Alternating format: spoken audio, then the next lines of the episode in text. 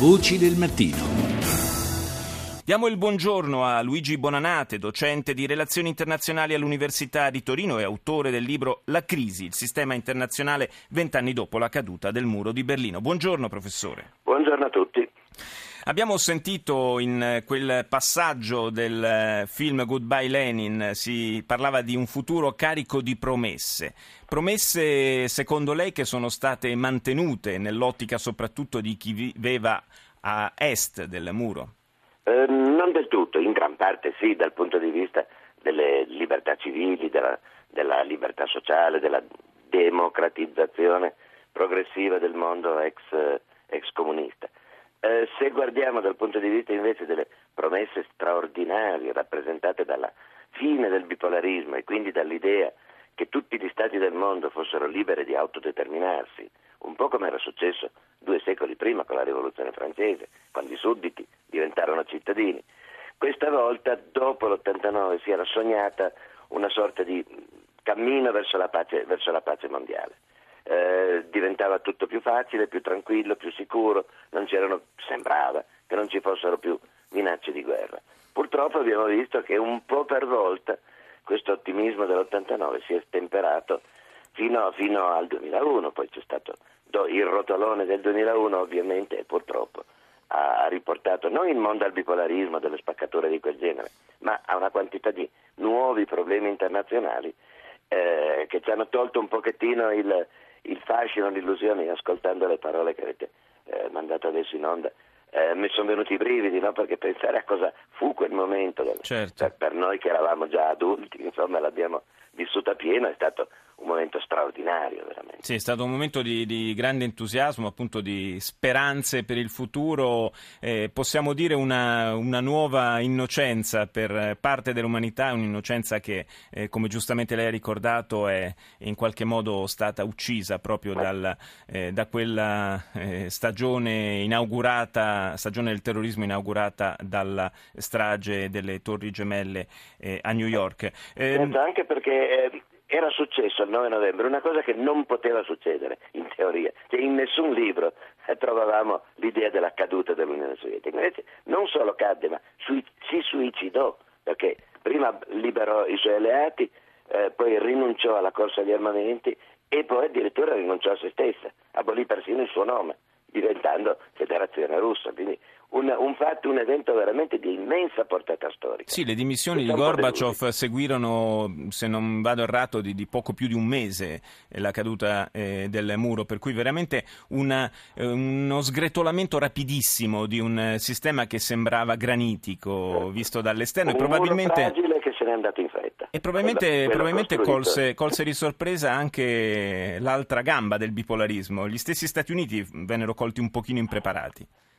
In parte sì, e qui lei ha messo il dito però sul punto più delicato, cioè l'Occidente non ha saputo eh, capire l'evento e utilizzarne i risultati. Voglio dire, eh, si è immaginato di colpo che l'Europa orientale fosse diventata una grande prateria in cui tutti si, tipo la corsa al Far West sì. dell'Ottocento, in cui tutto era bello, facile e possibile. E in questo modo c'è stato lo scatenamento capitalismo mondiale che è andato a fare grandi affari senza aiutare minimamente questi paesi, Russia compresa, a costruirsi delle istituzioni democratiche di cui non avevano esperienza.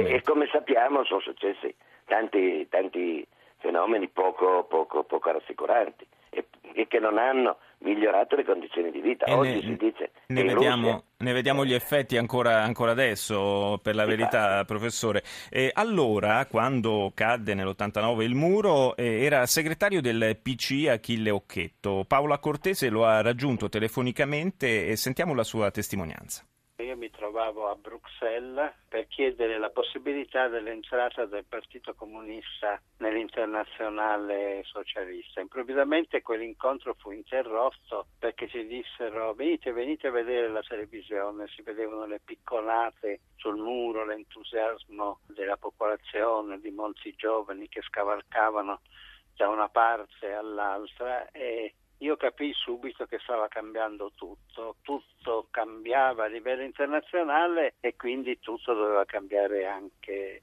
in Italia. Infatti fu lei che si dovette assumere la responsabilità anche di cambiare quello che era il più grande partito comunista dell'Occidente. Sì, perché io sentì che non era sufficiente dire beh adesso ci rinnoviamo un po' e quindi io pensai di anticipare i tempi e di porre il problema eh, di costruire una sinistra nuova in Italia, però una sinistra. Secondo lei che cosa è rimasto di quel tentativo? Già nel momento della svolta della Bolognina ci fu chi era contrario, ma ci furono anche coloro che aderirono ma bagnarono le ali. Purtroppo ha vinto la deriva moderata. Quindi secondo lei non si è conclusa la transizione che lei aveva cominciato? Secondo me no, non si è conclusa nel senso che rimane ancora aperto il problema del tipo di sinistra nuova che è necessario organizzare nel nostro paese. Il PD è un erede del PC di allora? Ma a questa domanda io rispondo sì e no, perché invece di avere un vero confronto tra i diversi riformismi che portasse a una sintesi nuova, si è avuto, diciamo così, una fusione a freddo tra eh, diversi apparati. Lei ora ha 78 anni, con tutta la sua esperienza, no? la sua lunga vita, ha qualche cosa da rimproverarsi? Se per ciò che riguarda la svolta, assolutamente no. La rifarei, forse dovevo capire prima chi erano coloro che la minavano dall'interno. Chi erano che la minavano? Tendiamo un velo pietoso sul passato. Invece le cose di cui si sente più orgoglioso? È quello di avere anticipato sicuramente fatto storico. Dissi la campana del nuovo inizio non suona solo per noi ma per tutti e di fatti di lì a pochi anni tutti i partiti della Prima Repubblica crollano. Lei si sente un po' dimenticato? Più che dimenticato c'è stata una damnatio memoria da parte degli apparati del Partito Democratico. Molti sono convinti per esempio anche nell'informazione che si è passati direttamente da Berlinguer a Renzi. Direi che ci vorrebbe una forma di psicanalisi di gruppo per ricordare i processi che ci sono stati in mezzo. Voci del mattino.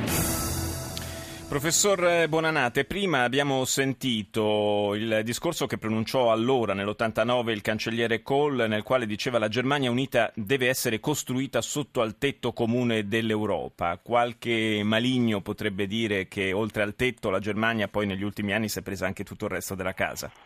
Eh, sì, questa è un pochettino la, la, l'immagine dominante che abbiamo tutti noi. Eh, verrebbe anche da chiedersi tuttavia se non siano stati i coinquilini a non darsi troppo da fare da parte loro. Eh, immaginiamo la situazione di chi improvvisamente dopo 40 anni di separazione e con il, con il retaggio storico della Germania si trova questa grande occasione. Beh, è stato, è stato un momento straordinario per loro. È vero che hanno, hanno investito tantissimo loro e poi ci sono un po' saliti sulle spalle, come, come oggi solamente si dice.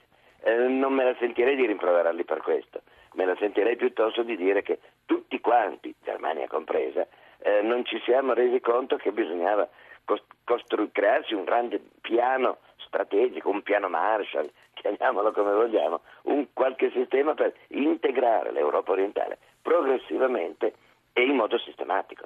Basta guardare la questione NATO abbiamo, cer- abbiamo cercato di eh, circondare subito la Russia sì. con un nuovo cordone di sicurezza, mancandole come dire, un po' di, di fiducia. Eh, con l'Unione Europea abbiamo cercato di in- inglobare immediatamente alcuni stati creando quelle tensioni che oggi hanno portato alla questione ucraina, ad esempio.